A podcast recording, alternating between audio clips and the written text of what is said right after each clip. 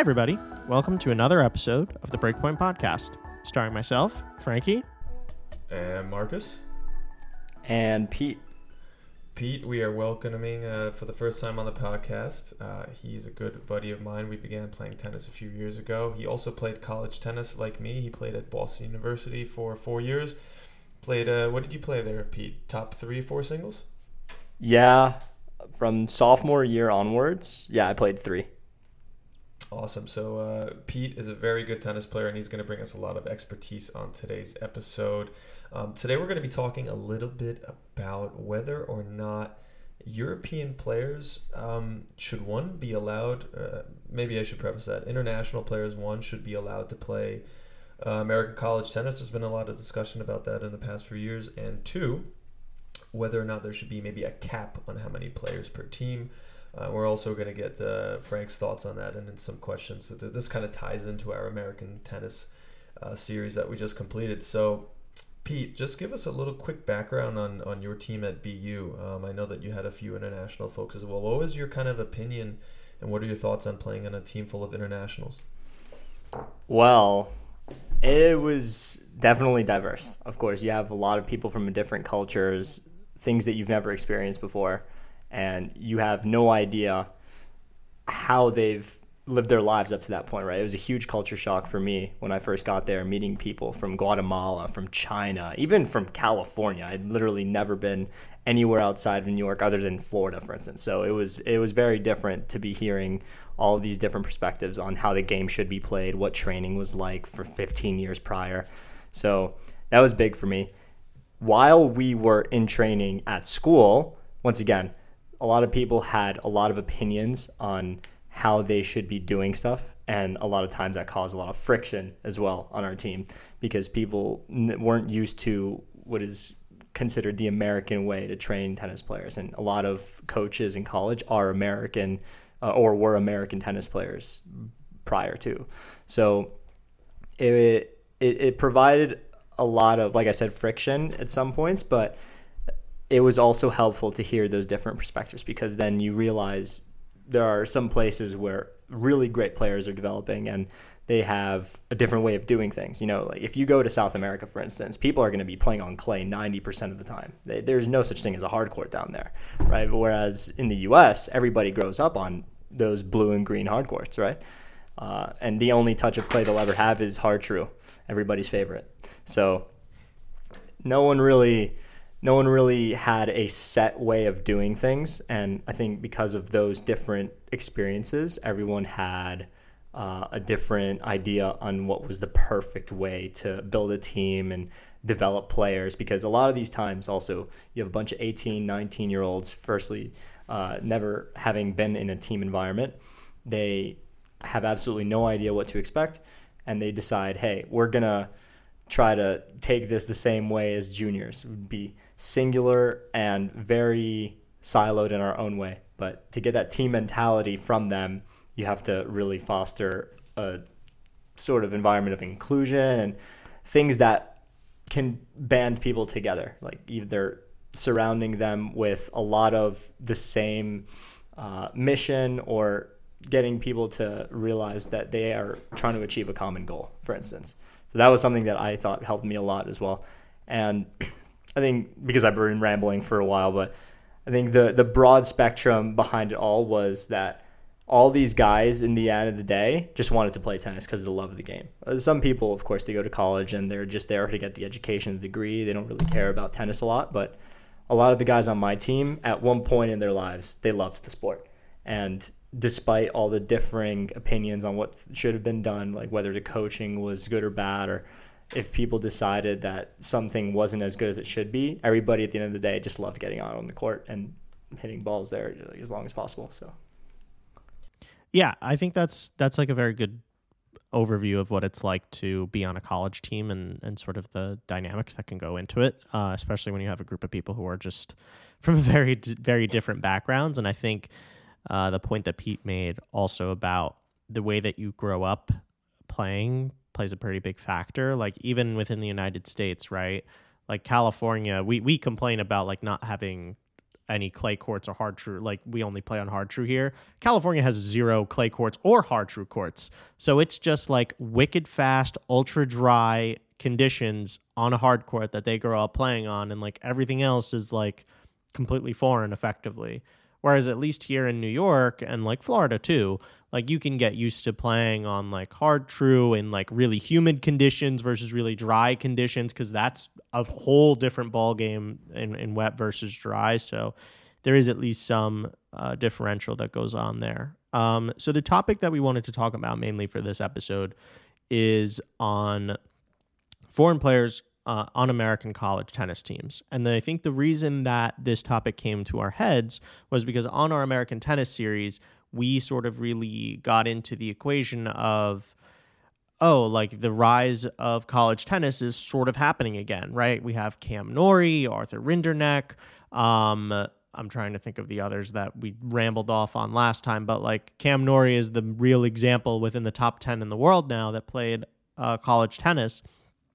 So, with the rise of college tennis again seeming to be like a good outlet for young players um, who hope to play professional tennis, uh, is that a good thing for American tennis, or is it not necessarily going to make that much of a difference? Because if 80 to 90% of these teams are foreign players anyway, is that just going to be a conduit for the rest of the world to develop and you know american tennis system is effectively paying for it or is this going to be like oh no the best players the best young players in the world are coming to america to play tennis there's going to inevitably be some level of osmosis there that's a great point, Frank, and I think this is something that was kind of discussed during our kind of upbringing in in the junior tennis scene, and, and Pete can also attest to this. Is that a lot of times the American players and maybe some of the American parents as well would kind of complain that you know, hey, we don't. There are not many scholarship opportunities out there for our kids because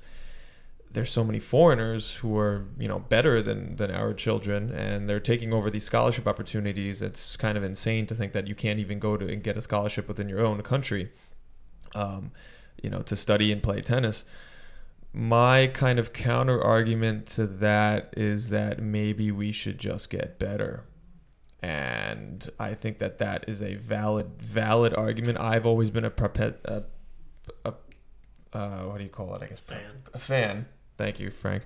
A fan of having international student athletes on campuses just to bring your you know your uh, your university diversity. It brings your team a lot of diversity. You learn about different cultures and ultimately you get to visit your friends you know in different places. I'm sure pete and i could basically pin places places all around the planet where we can go visit our friends now just thanks to college tennis.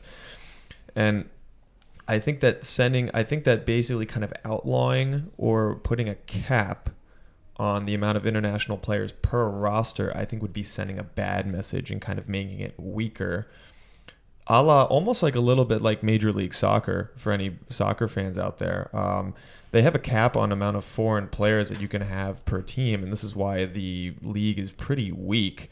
Um, just because, yeah, that's right. Mm-hmm. I, I know, Pete. I know this is why it's kind of weak because they're trying to throw in all these dollars, but they only allowed to have American players or people who have green cards. And now they make it, you know, they do some workarounds with getting people green cards and stuff, but you're only allowed three designated foreign players per team in the MLS. So if we're going to institute something like that in college tennis, college tennis is ultimately just the the overall level is obviously going to go down. And then the foreign people who are coming in and paying for these universities are going to be less incentivized to even come here at all. Um, that that's just my kind of thought on it. I'm very curious to hear Pete's thought on that because he also played on a team full of internationals and he also grew up here in New York just like me as an American tennis player. Yeah, I it's it's interesting because I think it's even over the NCAA's head at, at this point, right? Uh, at least pinpointing the problem itself, right? Because I have so many teammates that are on F1 visas to attend school, right? And then now they have to get that H1B in order to work here, or they need to do their OPT, something like that, so that they can stay in the country while they're doing a year of work. Uh, I definitely disagree with a cap on the amount of tennis players. There's just way too much talent out in the world. I mean, if you asked any random stranger on the street in New York, or honestly outside of New York, let, let, let's go to Wisconsin, right? If you ask them what sport do they watch most often, they're probably going to say football, basketball, baseball. That is, those are the American pastimes, right?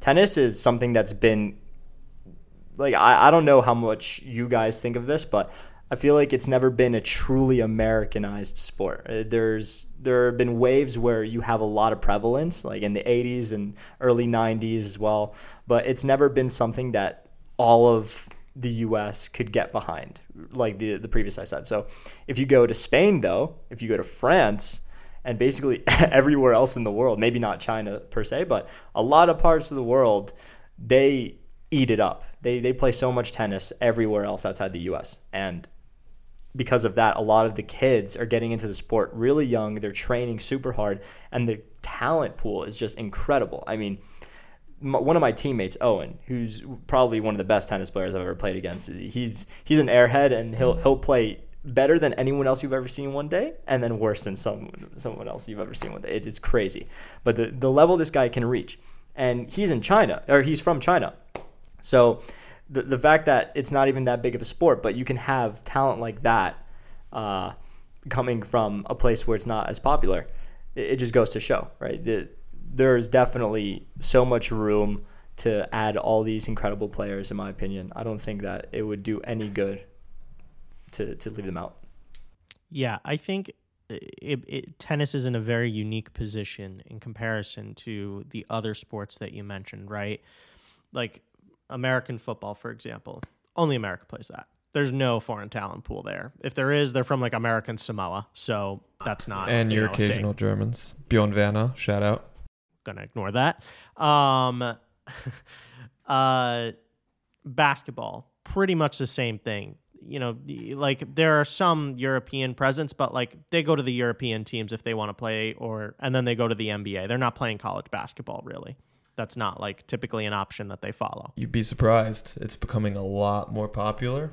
I see. I don't know about you, about your BU basketball team, but our Hofstra team had a like I'd say thirty percent, forty percent were actually from out of the country. It's starting to become very popular. Yeah, Well, yeah, basketball basketball is slowly becoming less American. It's becoming a very much an international game. But for the most part still like it's American dominated. Like the best basketball players in the world come from America. that is not in debate. Absolutely. Yeah. So baseball baseball is actually fairly international. There's a bunch of players that come from all over. But again, like baseball has a defined minor league system where players go. Like college baseball is not like the minor league baseball system. Like there's a there's a separate thing for that. Tennis doesn't really have a minor league system. It's effectively the Challenger Tour and the Sat and the Future Circuit. But as we've discussed on this podcast before, like those suck. And like there's no money to be made there and it's really expensive. And like you need to be able to afford to travel the world at like 16 years old and basically have somebody bankroll you in order to play tennis. And that's where college tennis has a real opportunity to become effectively the minor league circuit of the ATP. And that's why I think you see the the rise in internet like why they're so internationally dominated. Um, it's because the talent pool for tennis is like we've said all over the world. International, there's no borders. So the best minor league system for tennis should be college tennis because you're getting to play a ton of matches against a ton of great players. You're completely bankrolled by a university, so all your meals, fitness, health insurance, like all that stuff taken care of. Um, and like with the NIL now, you could still make money. Like if you want to do like a YouTube channel, you want to like play like a few like they send the kids off to play like futures tournaments, whatever, you can still do that.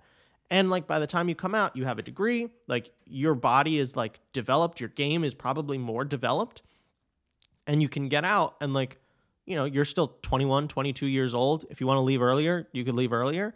And like you could go on to the professional tour and like have a pretty successful career from that. And i think that as tennis your peak starts to become later and later which like in our in the beginning part of our lives your peak in tennis was considered like 26 27 years old whereas now it's very much like a three handle in front of I that. now it's apparently freaking 19 uh, well, that's a separate. There's always going to be freaks. He's a freak, so we're going to leave Alcaraz out of this. But you know, as as it becomes later and later, if you have more time to develop, I don't know why you wouldn't pick college tennis. Like for me, it just seems like such an obvious choice for these younger players. Well, here's an interesting thought as well. Let's think about all the greatest tennis players in the history of the game, right? Or at least the majority of them. They all were pretty early bloomers. Mm-hmm. Like Rafa, he, he came to prominence when he was 18. We, we have the nowadays example of Alcaraz, right?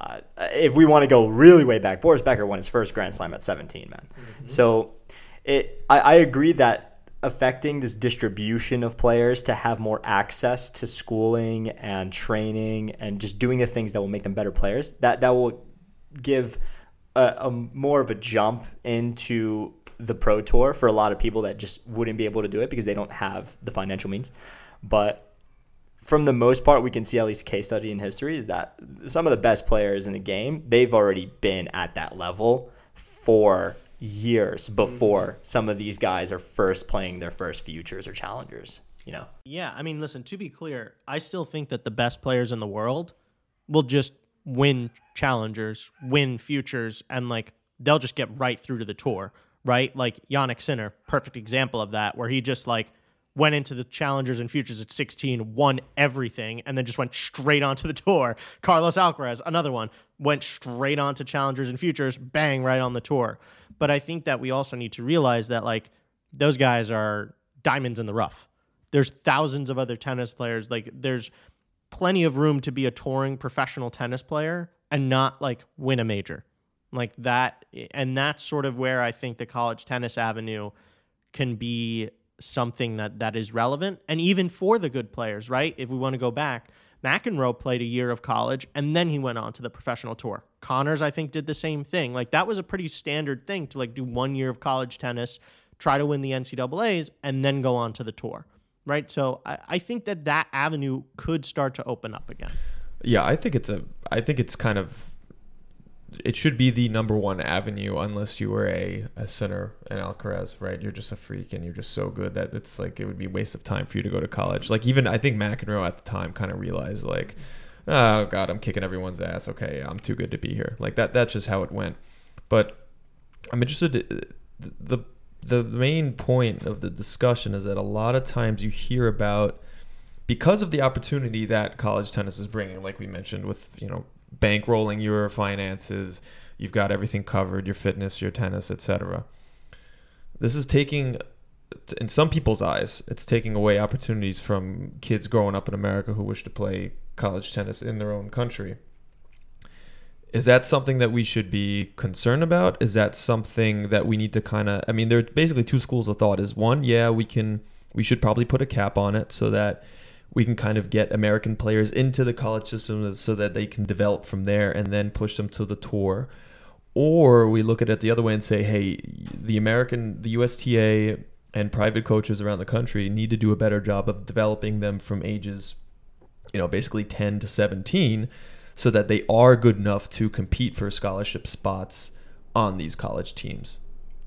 Well, let's think about also I, i'm not going to get into the philosophy of why the us was founded or anything but let's think about what america stands for right? It you want to bring the best and the brightest of whatever they do from all around the world to this country as immigrants. And that way they can help build this country even more. Like that is quote unquote the purpose. And by closing your borders or closing opportunities for the people all around the world to do that you're not staying true to that mission from my perspective, right? I understand that Americans need to have the opportunity as well, but I feel like Americans wouldn't exist without all the other sources of people, right? So it, it doesn't make a lot of sense to me to argue that you want to have a lot of a lot of American uh, juniors just have higher chances to go to college because you're going to put caps on the amount of foreign players. Yeah, I I agree. I think that that idea is also very un-American, and I think that also from like a development perspective, there does have to be a level of accountability on the USTA in their junior system and their junior development. Like ultimately, the reason that we're having this discussion is because they have not been good enough, and like we have continuously said that on this like podcast is like the standards that we hold ourselves to as uh, in the United States for tennis have just simply not been good enough over the past like 20 years, Like ever since Sampras retired, it's just completely gone off the rails. Um, and that's why the sport has become so European dominated. And I think when you think about it from a long term perspective, right, there's going to be a lot of those foreign players who probably who are definitely better than their American counterparts who end up staying here and end up coaching tennis. And that could potentially be the only exposure that American juniors are getting to a different perspective and a different way of thinking and a different way of like playing the game. And that is that's the value of having like the US be the melting pot of like all these potentially different tennis styles. And yeah, you might have like a little bit of um, pain at the start where it's like 90% foreign players or something like that. But in the long run, you're going to see all of the talent start to start start to come from the United States. And I think that that's sort of the long game that the USTA needs to think about. And any idea of like doing a foreign cap, I think, would really be detrimental um, to the game. Yeah, I actually really love something you said as well about bringing people that have a secondary affected to the sport because you met my childhood coach already. He's actually your alma mater. Uh, he was a player at Hofstra, right? And he's Polish, right? I would have not been close to the level that I got to as a college player or even as a junior without his guidance. And he was very un American in his coaching style. I mean, he did things very unintuitively, very gritty. It's just completely different than what I was taught literally playing at the NTC as a 10, 11, 12 year old, right? So when I played with him, I made a huge jump in my level. But he wouldn't have been here if he hadn't gone to school in the U.S. Mm-hmm. because otherwise, right, there's no other place for him, right? He, he started at Montana State, then he came to Hofstra for two years after that. So it's just simple as that. You know, you have you have more opportunity to coach um, great American players if you bring over the people as well that are seeing these different ideas on how to train these juniors. Yeah, no, I, I wholeheartedly agree, and and that's something that uh, I realize now in my time growing up. Obviously, I was a little bit more. Um, I, I, I was just blessed that I could also go to Europe every summer and also mm-hmm. play tennis, right? But a lot of American kids don't have that opportunity, and if they don't really have an experience like Pete had, where we had a, a kind of a different type of mindset coming from from Europe and how things are done there then he's never really going to know almost almost like what that type of success or what it takes to even achieve that kind of success looks like. Because everyone can watch on TV and everyone can watch you know an Alcaraz and a Djokovic and a Nadal and a Federer play. And we can watch and say oh wow they're so good blah blah blah right? But we don't see what's going on before that. We don't see what's going on during their off season. We don't see what's going on during their junior years right? How they trained and I think that when people like for example when a lot of american parents kind of read like Rafa, i don't know if everyone's read rafa nadal's book but then you kind of see how tony nadal treated the kid you know that would be like heinous here.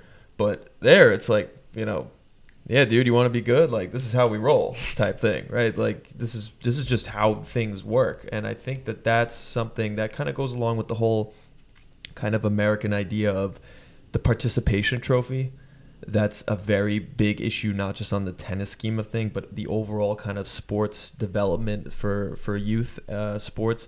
Frank i mean you you probably know this since you played not only youth tennis with with us like us but you also played a couple other sports like i did as well some baseball some soccer. Talk to a little bit about yeah, that. Yeah yeah. So i mean for me i was probably better at baseball than i was at tennis for most of my life but I think the thing that makes tennis different than those is tennis is ultra meritocratic more than any other sport, right? Because tennis is individual, right? So you could be on a baseball team, your baseball team loses, but if your slash line is 300, 560, and 750, nobody cares. You hit sick, like you're getting a college scholarship. If you don't play well, like you're going to lose in tennis, and like no one's going to care.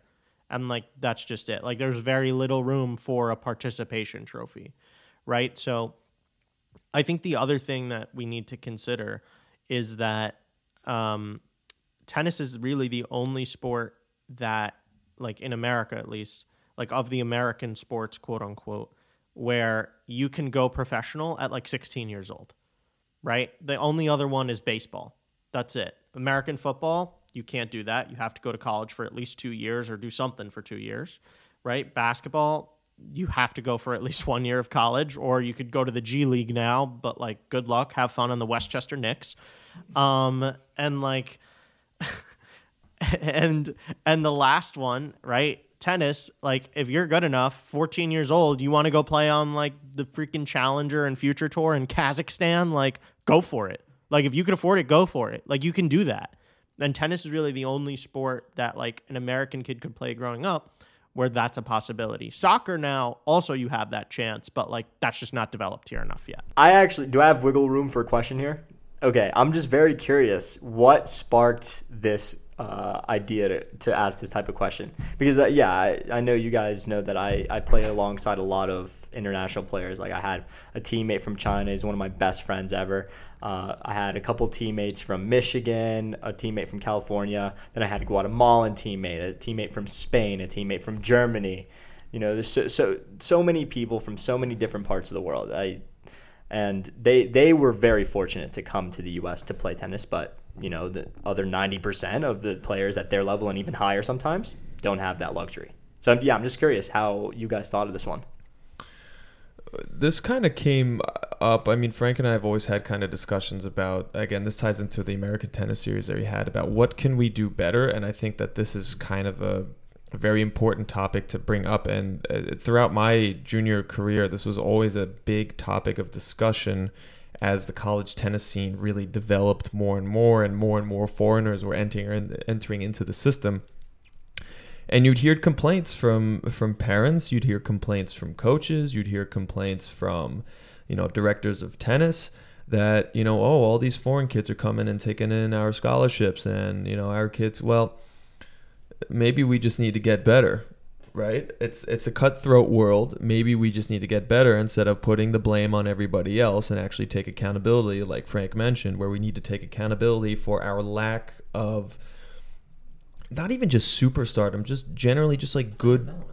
You know, we don't need a crazy superstar. We just need someone who's going to contend for Grand Slams regularly, which we have not had since Andy Roddick, really, and that's been a long time ago. And it, I don't really foresee anybody. Maybe a Sebastian Korda is kind of, but like with the way that Alcaraz is looking, all these other young players, it's kind of like we're not really fitting the bill here.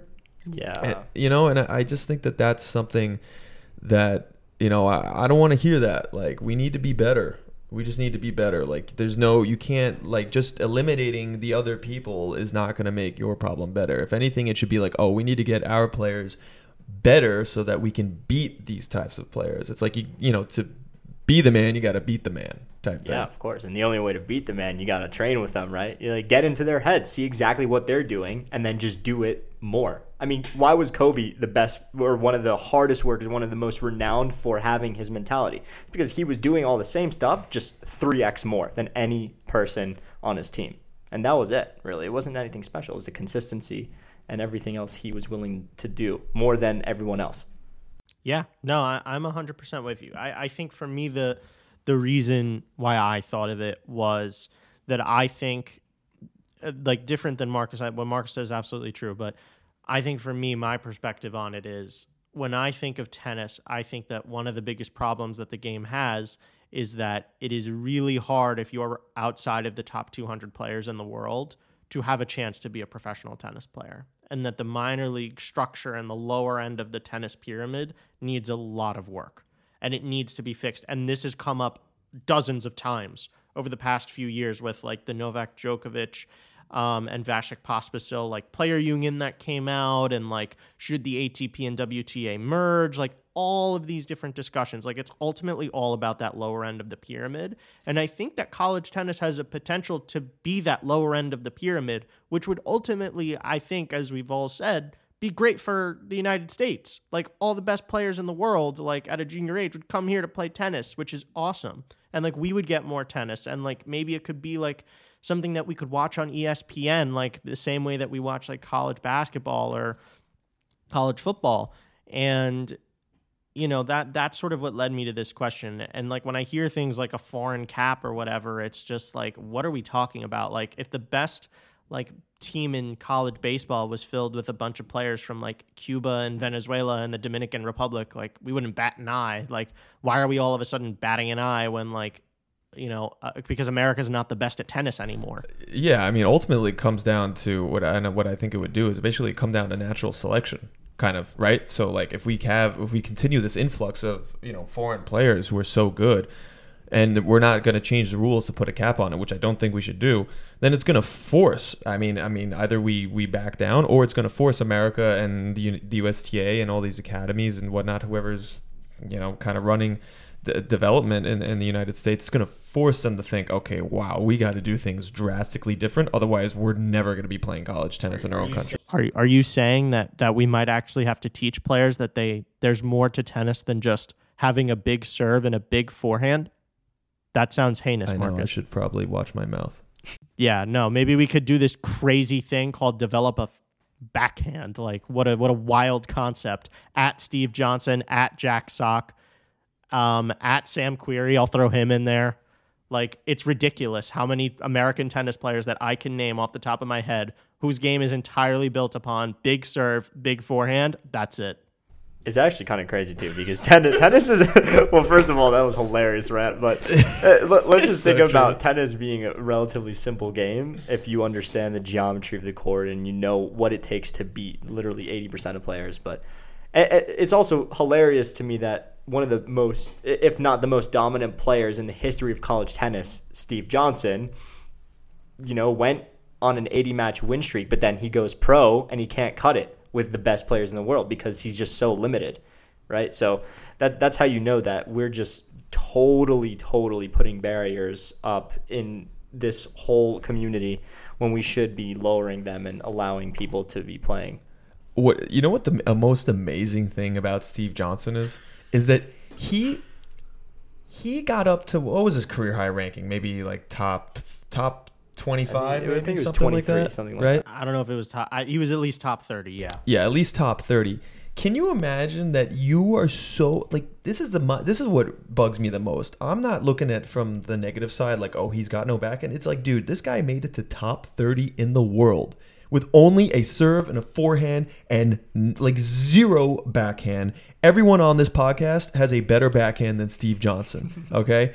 and somehow this guy still made a top 30 just imagine if just someone just one of these coaches who grew up with this guy said yeah you know what pete uh sorry pete jesus um steve we should probably work on this a little bit instead of just working exclusively on strengths. Yeah let's just put in some time. Imagine if this guy could actually just hit like 50% of a backhand. Just like Del, like Del, like Del, like the end of del potro's career type backhand where he just kind of bunted it in 80% of the time flat cross court. Steve Johnson would be like a top 15, top 10 player. There's no doubt. He's got talent for days. It's crazy how how much he could have done, right? But he also had a very tough life as a, a professional player too. So let's not discount that.